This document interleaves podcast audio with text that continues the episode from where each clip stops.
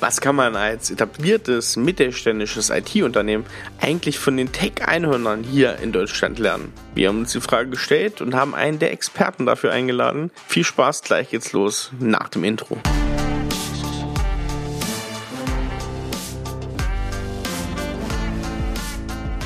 Willkommen zum Scaling Champions Podcast. Konkrete Tipps und Werkzeuge für die Skalierung deines IT-Unternehmens. Hier bekommst du komprimiertes Erfahrungswissen aus über 80 Skalierungsprojekten pro Jahr. Zusammengestellt von Johannes Rasch und Erik Osselmann.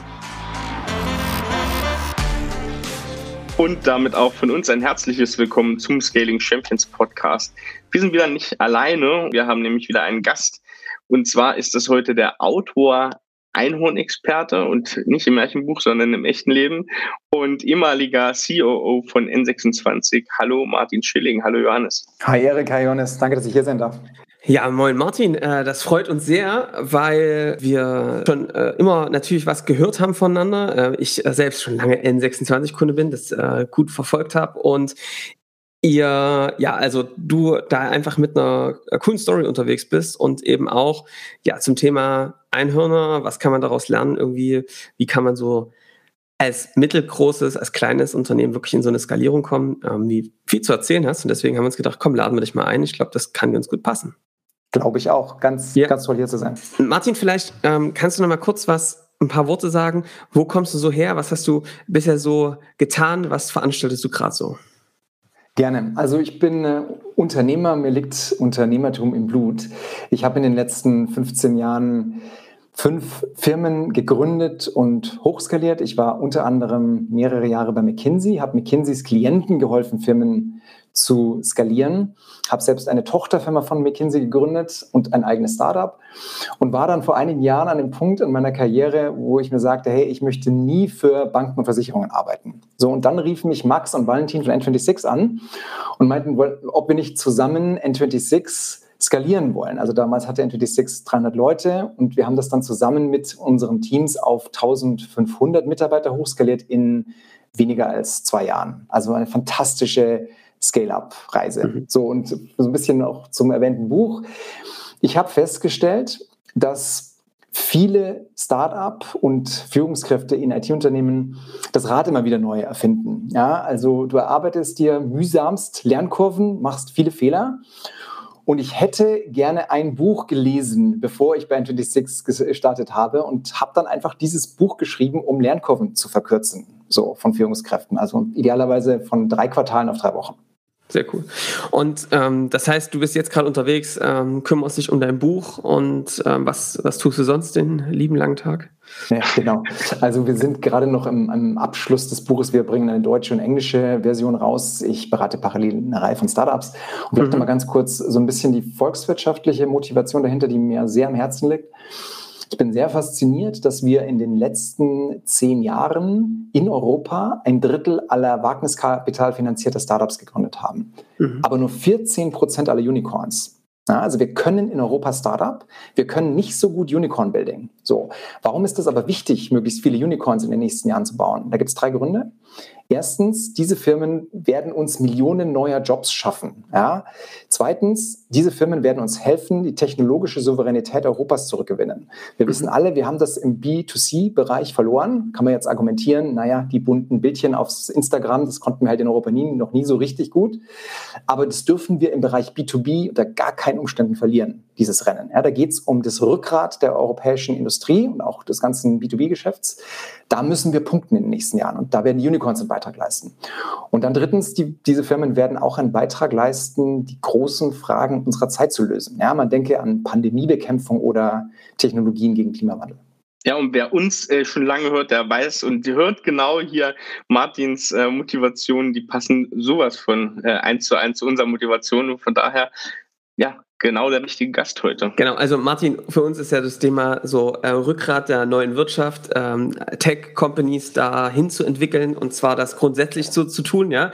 Also das, was mal früher der Hidden Champion aus dem Schwarzwald war, ähm, das eigentlich in der IT, im B2B umzusetzen. Darum geht's und Ähm, das sind, glaube ich, zwei Richtungen, aus denen man kommen kann. Ne? Das eine mit Unicorn zu machen ähm, und wir glauben gleichzeitig daran, dass es auch darum geht, diesen, ähm, die Basis sehr, sehr zu stärken und eben eine starke digitale Wirtschaft aufzubauen, die wirklich robust ist und die eben international mitspielt. Darum gibt es den Podcast, deswegen nennt sich das Scaling Champion. Ja, das, äh, daher kommt das quasi. Ähm, also von, äh, lass uns mal heute reingehen. Wir haben ja schon mal im Vorgespräch so ein paar Punkte besprochen die total spannend sind. Also Martin hat die These in den Raum gestellt, die meisten Unternehmen, die da auch noch vielleicht so ein bisschen dümpeln, ähm, die sind manchmal so ein bisschen orientierungslos und manchmal dümpeln ist vielleicht sogar das richtige Wording, ja, dass sie so ein bisschen umhertreiben auf der See, da kommt mal die Welle von der Seite, dann schwappt es da mal drüber, aber irgendwie so ein bisschen orientierungslos könnte man fast schon sagen, dass es, also selbst wenn man da mehr Geld reinsteckt, das gar nicht so nach vorne gehen könnte, oder Martin, wie ist da deine Sicht drauf? Was sind so die Probleme, die du häufig beobachtest? Vielleicht bei ein paar Startups, aber auch ähm, IT-Mittelstand zum Beispiel. Ja, also wenn du sagst dümpeln, das ist ja so ein bisschen die negative Seite. Es gibt auch die positive Seite dahinter. Ne? Das sind ja oft Firmen, die sind in ihren Nischen sehr erfolgreich mhm. und haben riesige Potenziale global zu skalieren. So, jetzt kommst du aber aus einer eben traditionellen Firmenbauweise oder eben auch Startup, wo du bewusst ja am Anfang mal rumprobieren musst. Das ist ja ganz normal. Du pivotierst ein bisschen, du passt dein Produkt an, so. Wenn du jetzt aber den Sprung machen willst, ja, vom Piratenschiff zum Raumschiff, ja, das ist, das ist der entscheidende Sprung hier. Ne? Du hast ein kleines Team, 10, 20, 50 Leute auf einem Piratenschiff. Denke Captain Jack Sparrow ja. und willst jetzt hoch auf die Brücke des Raumschiff Enterprises, ja, um richtig durchzustarten. Dann musst du mit ganz anderen Prozessen, Strukturen, aber eben auch mit einer deutlich klareren Richtung unterwegs sein. So, und deswegen nennen wir das in unserem Buch Nordstern. Wir sagen und haben das oft gesehen, Firmen brauchen einen klaren Nordstern. Warum ist das wichtig? Da hast du drei Vorteile. Erstens, es gibt viele Studien, die sagen, je klarer die Ausrichtung, desto schneller das Wachstum und Profitabilität. Ja, das ist der erste Punkt. Zweitens, wenn du Kapital anziehen willst, dann hilft dir die klare Ausrichtung Investi Investitionen und Investoren zu bekommen. Und ganz wichtig, ist ja für viele IT-Unternehmen besonders relevant, Top-Talente zieht das an. Wenn du klar bist im Bereich, wo willst du hin, ist das hochattraktiv für Mitarbeiter. Ja. Und sag mal, Martin, was glaubst du, also das ist, glaube ich, eine super wichtige Erkenntnis, die predigen wir ja auch und, und, reden ganz oft darüber, wenn durch diesen Fokus kommt sehr viel Energie wieder zurück vom Markt, von ähm, ne, Leuten, die du suchst, weil du eben fokussiert bist. Wir haben ja schon diesen schönen Spruch, lieber der Erste im Dorf als der Zweite in der Stadt. Also ja, ähm, die Energie zu fokussieren und nicht alles gleichzeitig zu machen, sondern eine klare Ausrichtung auch zu haben. Was mich interessiert ist, wie ist deine Einschätzung? Warum fällt das so vielen so schwer? Wir haben so einen schönen Begriff, der nennt sich die Sackgasse der Woche. Was würdest du sagen, was ist denn die, der Denkfehler, in den viele reinlaufen? Was, warum fällt es so vielen schwer, so einen Nordstern für sich zu finden? Ein Grund, weil die Dinge, die dich bis hierhin gebracht haben, dich in der Zukunft nicht weiterbringen werden. Ne? Also die Rezepte der Vergangenheit, die dich dann erfolgreich gemacht haben, sind nicht die Rezepte der Zukunft. Also ne, gerade was wir gesagt haben, dieses mal schnell ausprobieren, hin und her bewegen, vielleicht auch ein bisschen pivotieren, das ist richtig in, einem, in einer kleinen Firma, die sich schnell entwickeln will. Aber wenn du über gewisse Größenschwellen kommst, hilft dir dieses sehr, na, dieser, wir nennen es ja Bias to Action, der wird wichtig bleiben, nach wie vor, aber du musst eine weitere Ebene hinzulegen und das ist eben unter anderem ein klarer Nordstern. Und das heißt also quasi, dass das bisherige so ein bisschen ähm, hält einen zurück, das so klar festzulegen. Siehst du noch weitere Gründe, warum das aus sich heraus vielleicht schwierig ist? Also das ist, du kommst natürlich auch in einen gewissen Trott und eine gewisse Gewohnheit rein. Also du hast halt immer so gemanagt oder hast vielleicht auch nie gelernt. Ne? Das sind mhm. vielleicht weitere Gründe. Oft ja. sind es ja auch, viele Gründer kommen ja auch teilweise direkt von der Uni ja, oder sehr erfolgreiche Gründer kommen auch oft von so Top-Firmen. Das mhm. ist aber nicht immer der Fall. Also wenn du das nirgendwo in, einer, in einem sehr guten Umfeld mal gesehen hast, also ich habe selbst meine erste Firma direkt nach der Uni gegründet, kann man immer debattieren, ist das richtig, weil man natürlich die Lernkosten da erstmal selber bezahlt. So. Na, also wenn man das nirgendwo gelernt hat, ist das natürlich nicht so, ja. Nicht so trivial. Was ich merke ist, Martin, das ist jetzt ein bisschen der Blickwinkel aus vor allem mittelständischen IT-Unternehmen, ist einfach, dass du na, dass viele sich so eine Art Bauchladen auch an, ähm, angehäuft haben. Ne? Also ich glaube, das ist auch eine Art Ballast, dass du also, das, das, ich glaube, bei einer Product Company, die so, die, da, da besteht die Gefahr auch, dass man immer mehr Balkonlösungen sich ranbaut, immer mehr Optionen, dass man noch macht. Und so wird es immer breiter, weil man eben auf den Umsatz schaut und sagt, wo können wir denn noch, wo sind denn noch lukrative Märkte, wo man noch mal was holen kann, ja? Und dann wirst du irgendwann riesig breit. Aber natürlich bei denen, die noch Dienstleistungen anbieten, immer wieder auf neue technische Innovationen mit draufspringen, da beobachten wir wirklich, dass du irgendwann so einen fetten Bauchladen hast. Selbst wenn du dann das Vorhaben hast, ähm, einen Notstern abzuleiten, wird der halt total beliebig, weil du ja alles und niemanden gleichzeitig bedienst. Also, das heißt, ich merke sogar, wenn du die Leute dann in so eine Notstern-Diskussion oder in so eine Zielbilddiskussion reinbringst, geben die sich richtig Mühe und dann sind die auch, lesen sie die Lektüre und hauen sich, ziehen sich das ganze Zeug rein. Aber die kommen eben bei unterdurchschnittlichen Ergebnissen raus für mhm, sich. Total, sind auch total. unzufrieden. Also absolut richtig. Ich habe folgende Erfahrung gemacht. Deswegen haben wir das auch niedergeschrieben in unserem Buch. Also ein guter Nordstern hat sechs Elemente. Ja, mhm. Also erstens Purpose. Warum macht dein Unternehmen den Planeten zu einem besseren Ort? Zweitens Unternehmenswerte. Ja, was sind die Prinzipien, die gemeinsamen Prinzipien, die deine Teams ausrichten? Drittens Geschäftsziel, also die sogenannte Business-Ambition. Was sind die quantitativen Geschäftsziele so in fünf bis zehn Jahren, die du erreichen willst? Mhm. Dann viertens die Nordstern-Metrik, also was ist deine eine Metrik, die jetzt wichtig ist für dich und die Teams? Und dann viertens jetzt ein bisschen auch, was du gerade gesagt hast, Johannes, Leistungsversprechen, also welches unerfüllte Kundenbedürfnis adressiert das Unternehmen einzigartig gut und zwar sehr fokussiert auf ein, zwei Kundengruppen.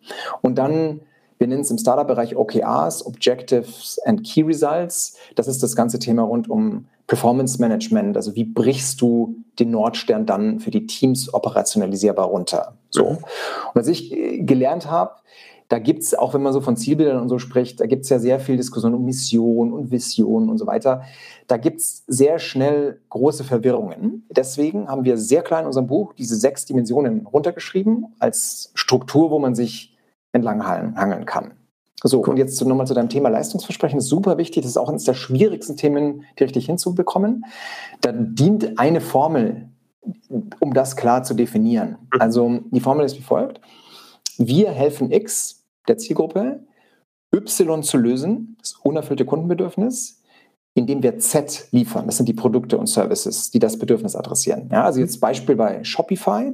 Wir helfen Händlern, das ist X, online mehr und besser zu verkaufen. Das ist das Y, das unerfüllte Kundenbedürfnis, indem wir, und jetzt kommen die Produkte und Services, ihnen eine Plattform bieten, alles jedem zu verkaufen, Marketingkampagnen zu realisieren und mit einem Dashboard ihr Geschäft zu managen. Mhm. Ja, also deswegen, wenn ich mit Startups arbeite und auch mit IT-Unternehmen, da einfach mal ganz scharf einmal das Wertversprechen nach dieser Formel hinzuschreiben, hilft dann, Landingpages und ne, Websites zu designen oder B2B-Pitches, die sehr gut konvertieren bei den Kunden, weil du hoch klar bist, was du dem verkaufst. Ja, ja, sehr gut. Also ne, genau nach der Formel ähm, tun wir und unsere Kunden das. Das ist also eine, die sich bewährt hat. Man kann das sicherlich dann noch differenzieren in unterschiedliche Bereiche, aber jetzt der Einfachheit halber ist das, glaube ich, eine sehr coole ähm, Orientierung, um da, um da vorwärts zu gehen. Martin, wenn ich mir das jetzt vorstelle, du gehst dann also in so ein, in ähm, in, oder wenn ich mir, ihr, ihr wart damals an dem Punkt, dass ihr sagt, okay, wir brauchen irgendwie einen Notstern, wir müssen den für uns erarbeiten. Wie beginnt man typischerweise so einen, so einen Prozess? Wie geht man da rein, wenn man sagt, okay, das ist eine Struktur, die ist hilfreich für uns, die kann uns vorwärts bringen? Wie erarbeitet man sich das? Man sitzt hm. da ja nicht am grünen Tisch und sagt, jetzt geht's mal los hier.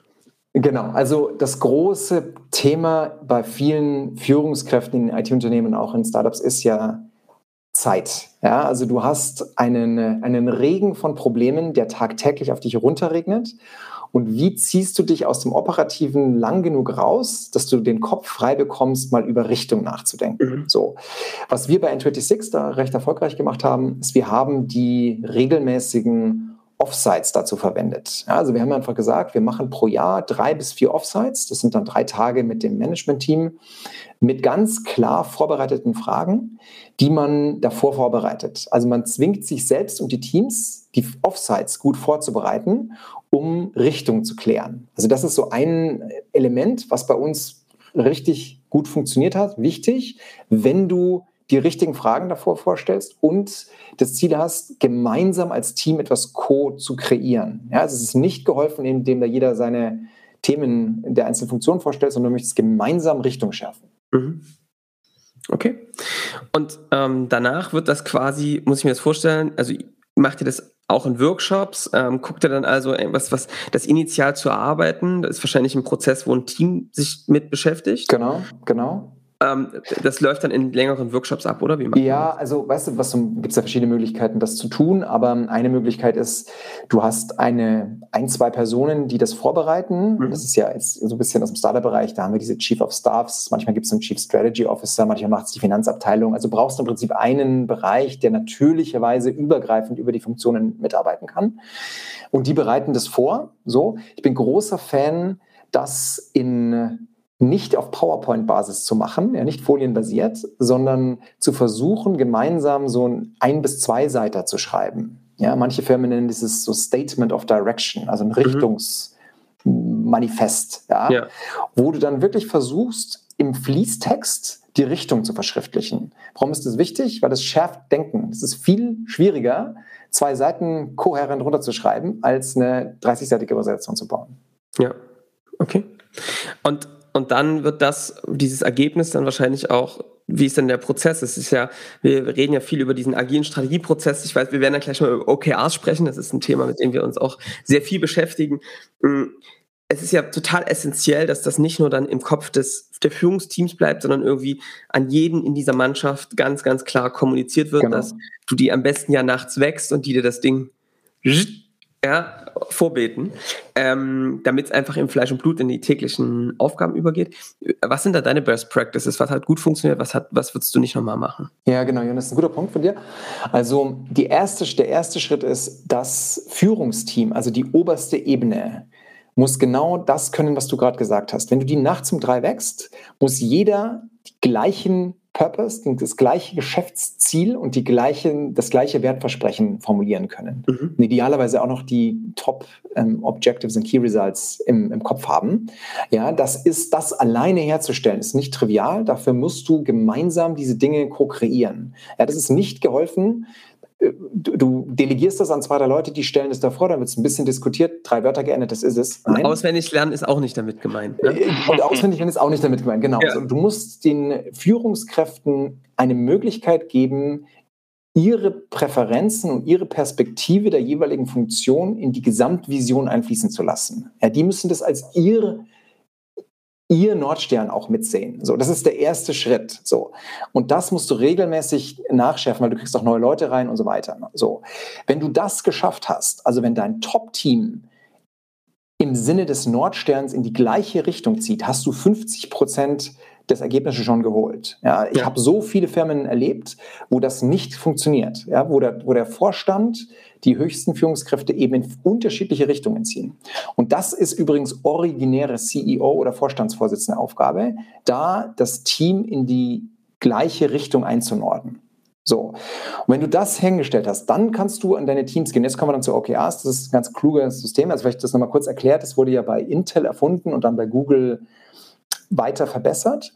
Und das ist ein Zielsetzungssystem, was nicht nur Ziele gemeinsam setzen lässt, sondern eben auch Transparenz und wir nennen es Alignment herstellt zwischen mhm. den Personen. Ja, es ist nicht dieses Management by Objectives aus den 80er Jahren. Da wird das manchmal verwechselt. Ne? Also ja. OKRs heißt nicht, du als Vorstand setzt irgendwelche Ziele für deine Teams, die dann da rein arbeiten, sondern es ist quasi genau das Gegenteil. Es ist in gewisser Weise das Gegenteil und es hat Elemente auf jeden Fall. Es hat ein paar Elemente von Objectives natürlich, aber es hat es ist im Prinzip deutlich mehr.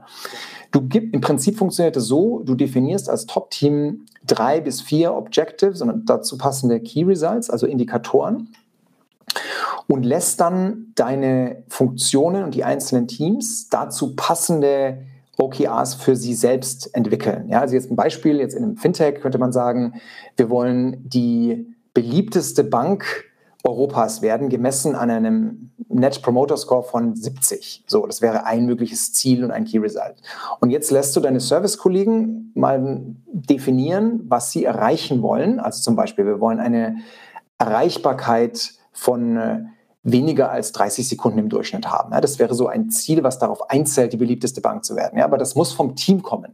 Und dann ist das so ein kleiner Aushandlungsprozess auf Quartalsebene, mit, den, mit dem du sicherstellst, dass die Teams Ziele haben, die zu dem Nordstern der Firma passen.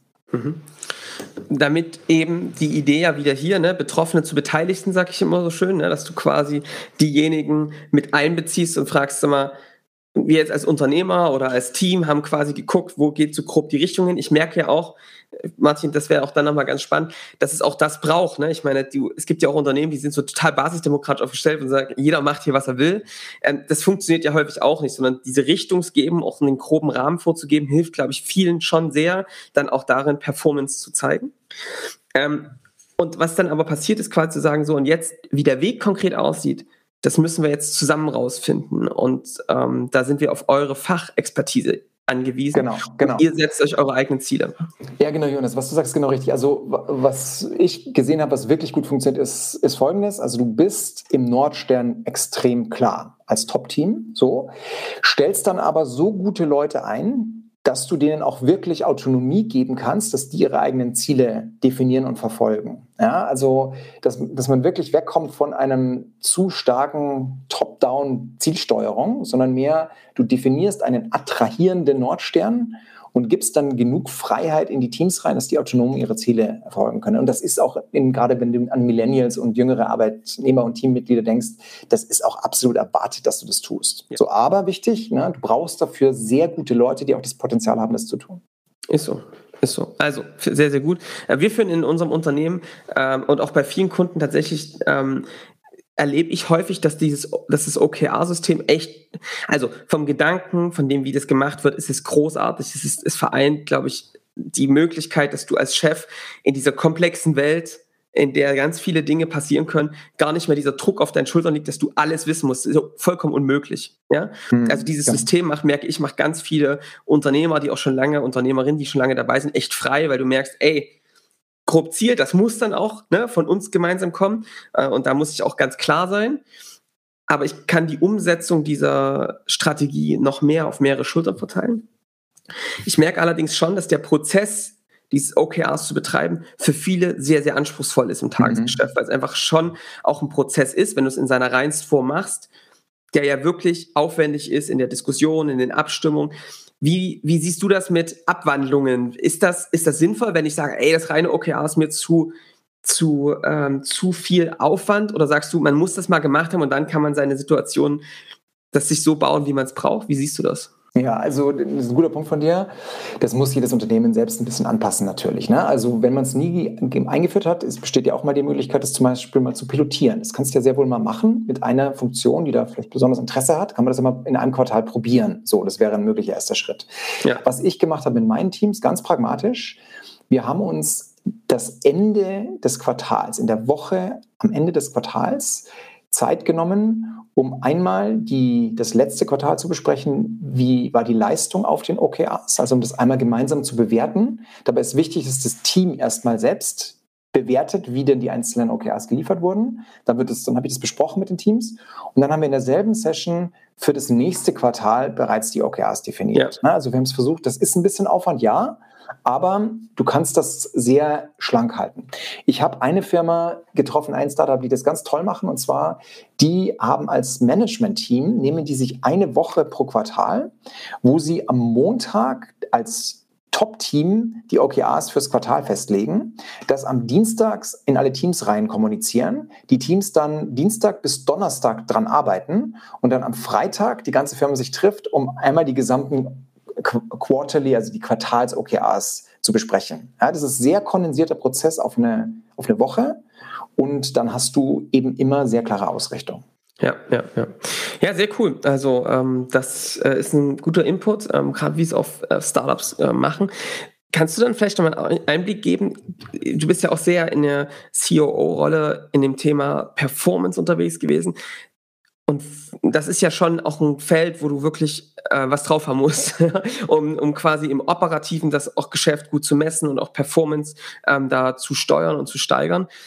Wie hilft denn der Nordstern und auch das OKR-Denken, um die Performance in, dem, in der Umsetzung, im täglichen Doing, im Operations ähm, zu erhöhen? Ja, also Das schließt jetzt an das an, was wir gerade schon diskutiert haben. Also wenn du schnell skalieren willst, schaffst du es eben nicht mehr, dich in alle Teamräume regelmäßig zu stellen. Das ist der entscheidende Unterschied. Ne? Wohingegen du bei vielleicht 10, 20, 30 Mitarbeitern im Prinzip noch in der Lage bist, mit jedem Mitarbeiter direkt zu sprechen und auch mhm. bei Unklarheiten Richtung klären zu können, kannst du das ab 70, 80 90 Mitarbeitern nicht mehr. So. Ja.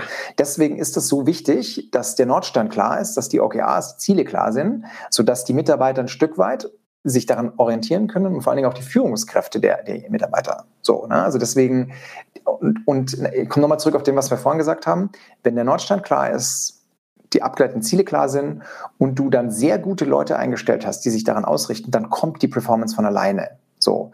Ne, deswegen, ich bin großer Fan von zwei Spannungsfeldern da gleichzeitig im Kopf zu behalten. Das mhm. eine ist klare Richtung mit einem klaren Performance Management, also da liegt die Latte hoch, ja. aber gleichzeitig den Teams so viel Autonomie und Freiheit zu geben, dass du dann nicht ins Mikromanagement verfällst. Mhm. So, ne?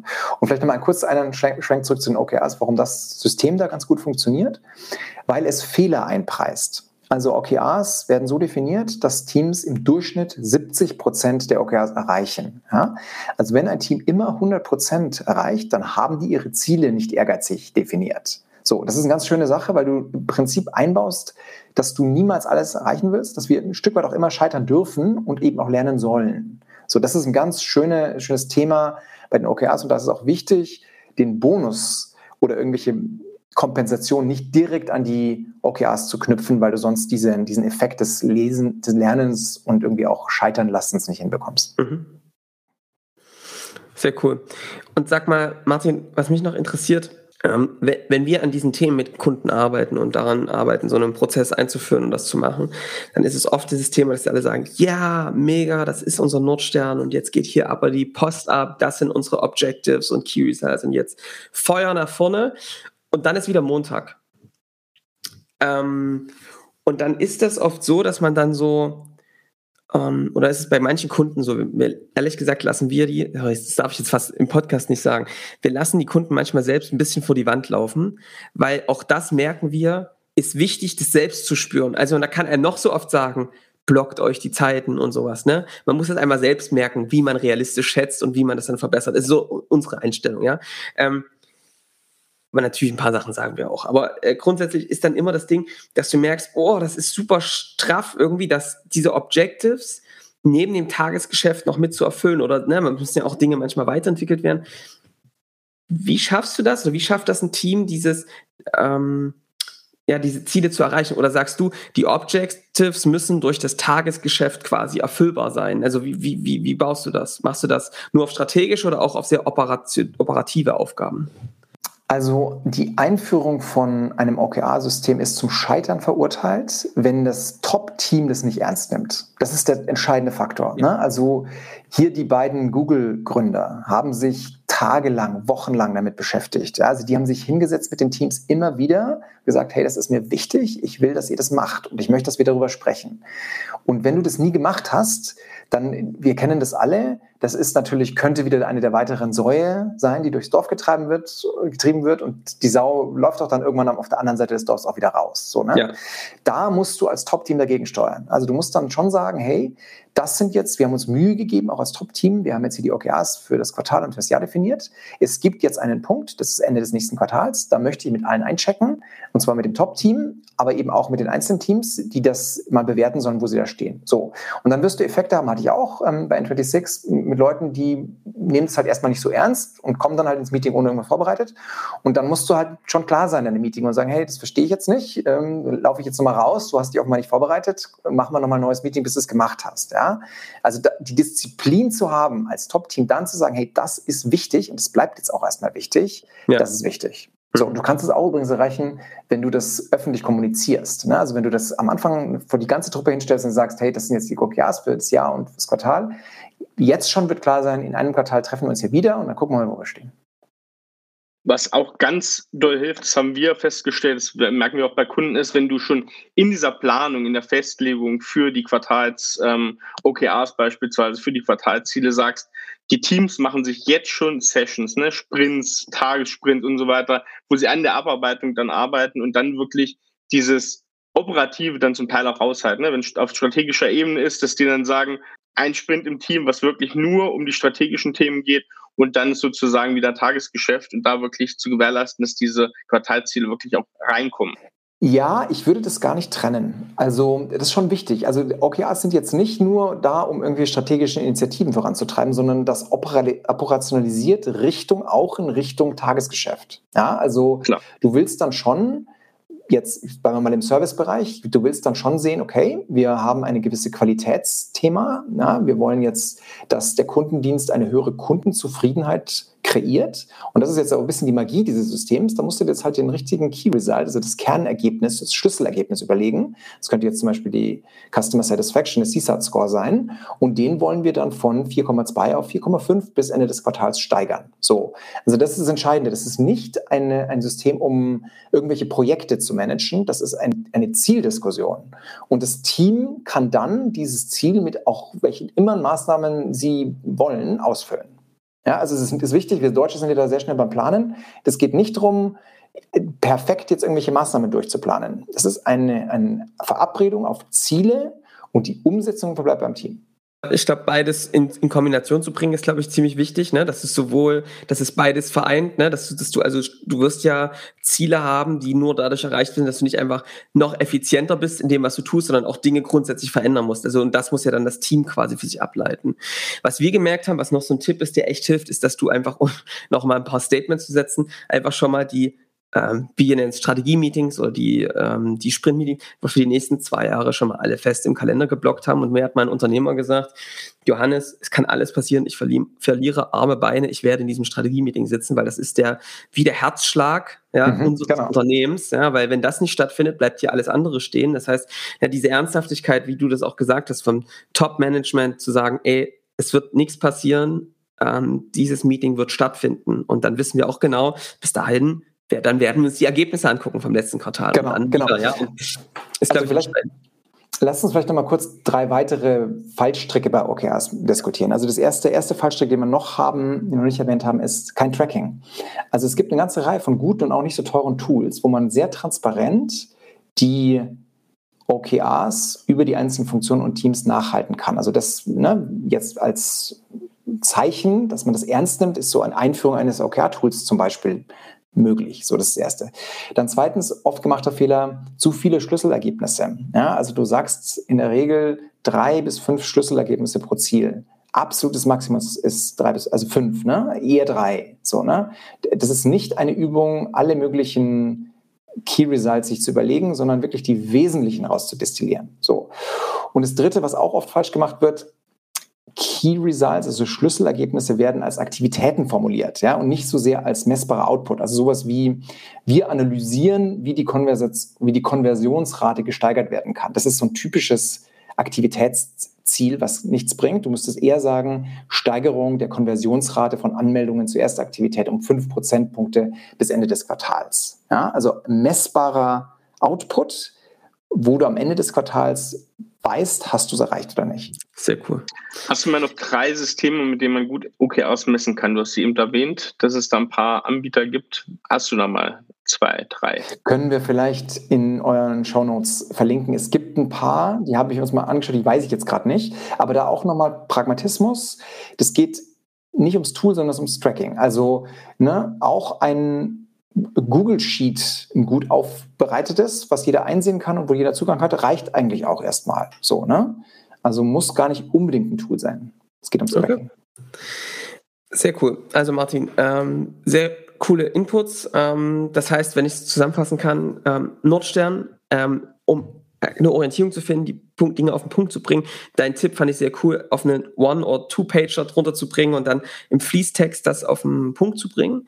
Und dann eben dann von der Basis auch eine klare Kommunikation ans Team zu schaffen, dass das in Fleisch und Blut übergeht und das am besten zu verankern mit so einem OKR-Prozess, um eben in so einer wiederkehrenden Routine daran zu arbeiten, diese Objectives abzuleiten, klare, messbare Key Results und dann eben diese Routine zu laufen. Und gerade, das ist eigentlich, glaube ich, das Wichtigste, die wichtigste Erkenntnis für mich, gerade am Anfang muss das Management-Team da auch mit richtig gutem Beispiel vorangehen und einfach Richtig penibel sein, deutlich sein, klar in der Sache sein. Das machen wir, das treiben wir voran. Ich setze mich persönlich dafür ein, ähm, für das, dass das System zum Laufen kommt und wirklich auch ähm, genau, ne, sich genau. bewährt, Beweise gibt. Genau. Und es muss vom Vorstandsvorsitzenden, Geschäftsführer, also es ist wirklich von der Spitze muss das kommen. Ja. Wenn das da nicht ernst genommen wird, kannst du es vergessen. Ja. Sehr cool. Martin, Jetzt haben wir kurz darüber gesprochen und du hast uns da gute Tipps gegeben fürs Zielbild. Wie setze ich das Ganze operativ auch um? Wie setze ich die Ziele? Hast du nochmal für diesen IT-Mittelstand, der jetzt wirklich Crow-Up-mäßig nach vorne geht, was sind die anderen Punkte, die auf jeden Fall stimmen müssen und wie kann sich dieser IT-Mittelstand wirklich zum Treiber der neuen Wirtschaft aufschwingen? Also wir sind in einer ganz fantastischen, in einem ganz fantastischen Moment im europäischen Tech-Ökosystem. Ja, wir sind jetzt an der Schwelle, eins der bedeutendsten Ökosysteme zu werden mit ein paar sehr spannenden Themen, vor allen Dingen jetzt im B2B und Deep Tech-Bereich. Deswegen wäre mein Appell, da gemeinsam Kräfte zu bündeln. Ja? Also IT-Mittelstand mit den Unicorns oder den Sunicorns, die halt sehr stark Venture, Wagniskapital finanziert sind. Das muss man aber nicht so. Ne? Also da Kontakte aufzunehmen, jetzt vielleicht auch über euch jetzt hier oder über die zahlreichen Plattformen, die wir in, in Mitteleuropa da gerade bauen. Also Scaling Europe ist so ein Stichwort. Mhm. Präsident Macron hat es ja vor wenigen Wochen im Sommer 2021 lanciert. So, ne? also dass man da mit den Corporates, mit den mittelständischen Firmen, mit den Tech-Startups und Scale-Ups gemeinsam versucht, Kunden zu erschließen, Technologien zu entwickeln und zu kooperieren. Das ist wirklich wichtig. Ja, und wir haben manchmal so ein bisschen den Reflex, äh, vielleicht ein bisschen zu wettbewerbsorientiert zu sein. Da sind die Kollegen im Silicon Valley ein Stück weiter. Da ist auch immer trotz hartem Wettbewerb eine Kooperationsattitüde da. Ja, man nennt es ja im Englischen so schön Coopetition. Also du kooperierst und stehst im Wettbewerb. So, und diesen, diese Haltung zu haben, offen zu sein, auf Partner zuzugehen, um gemeinsam Märkte zu erobern, das wäre toll. Mhm. Gerade diese beiden Welten, glaube ich, der Startup-Bereich, der eingesessene IT-Mittelstand, der digitale Mittelstand sind, glaube ich, prädestiniert dafür, ganz viel voneinander zu lernen in den nächsten Jahren. Wir sehen Absolut. ja auch gerade drei Mitstreiter aus dem digitalen Mittelstand ähm, haben so das nächste Einhorn. Das ist, glaube ich, erste wirklich Ostdeutsche einholen, wenn man mal von den Mietlagen in Berlin absehen, äh, mit Stuffbase jetzt in Chemnitz geschaffen. Das wird leuchten im B2B-Bereich, diese ganze Sache. Genau. Und vielleicht da nochmal, Erik, ganz kurz anschließend, das ist wirklich, also es gibt keinen besseren Moment als jetzt zu gründen und ins Tech-Ökosystem zu gehen. Ja, also wer da eine Idee hat, also so, sei es sowohl von der Uni als auch von einem bestehenden größeren Unternehmen, jetzt rauszugehen. Es war nie günstiger, Wagniskapital aufzunehmen als jetzt. Mhm. Ähm, wir haben sogar dieses Phänomen, dass amerikanische Investoren jetzt mehr und mehr nach Europa kommen. Du hast gerade ein gutes Beispiel aus Chemnitz erwähnt. Also das kann, muss auch eben nicht immer in den großen Ökosystemen passieren wie Berlin, ja. München und Co., sondern das, das, es gibt keinen besseren Zeitpunkt als jetzt so das ja, zu tun. Ja, ja, ja. Unsere Rede. ja, Vollgas. Ja, ich würde sagen, schön. Das war's. Danke, Martin. Hat uns sehr viel Spaß gemacht, hier deine Einblicke mal zu bekommen und äh, zu adaptieren auf, ja. die, auf den digitalen Mittelstand. Dankeschön. Danke euch auch. Ich würde sagen, ihr habt eine Aufgabe da draußen. Du hast eine Aufgabe, abonnieren, das Ganze teilen, äh, gerne bei LinkedIn schreiben. Wir werden Martins LinkedIn-Profil auch hier in den Shownotes verlinken. Wenn ihr da noch weitere Fragen habt, meldet euch gern. Wir werden euch natürlich auf die Seite zum Buch hier in den Shownotes verlinken. Und ich würde sagen, wir hören uns in der nächsten Woche wieder. Bis dahin, macht's gut. Ciao. Ciao, ciao.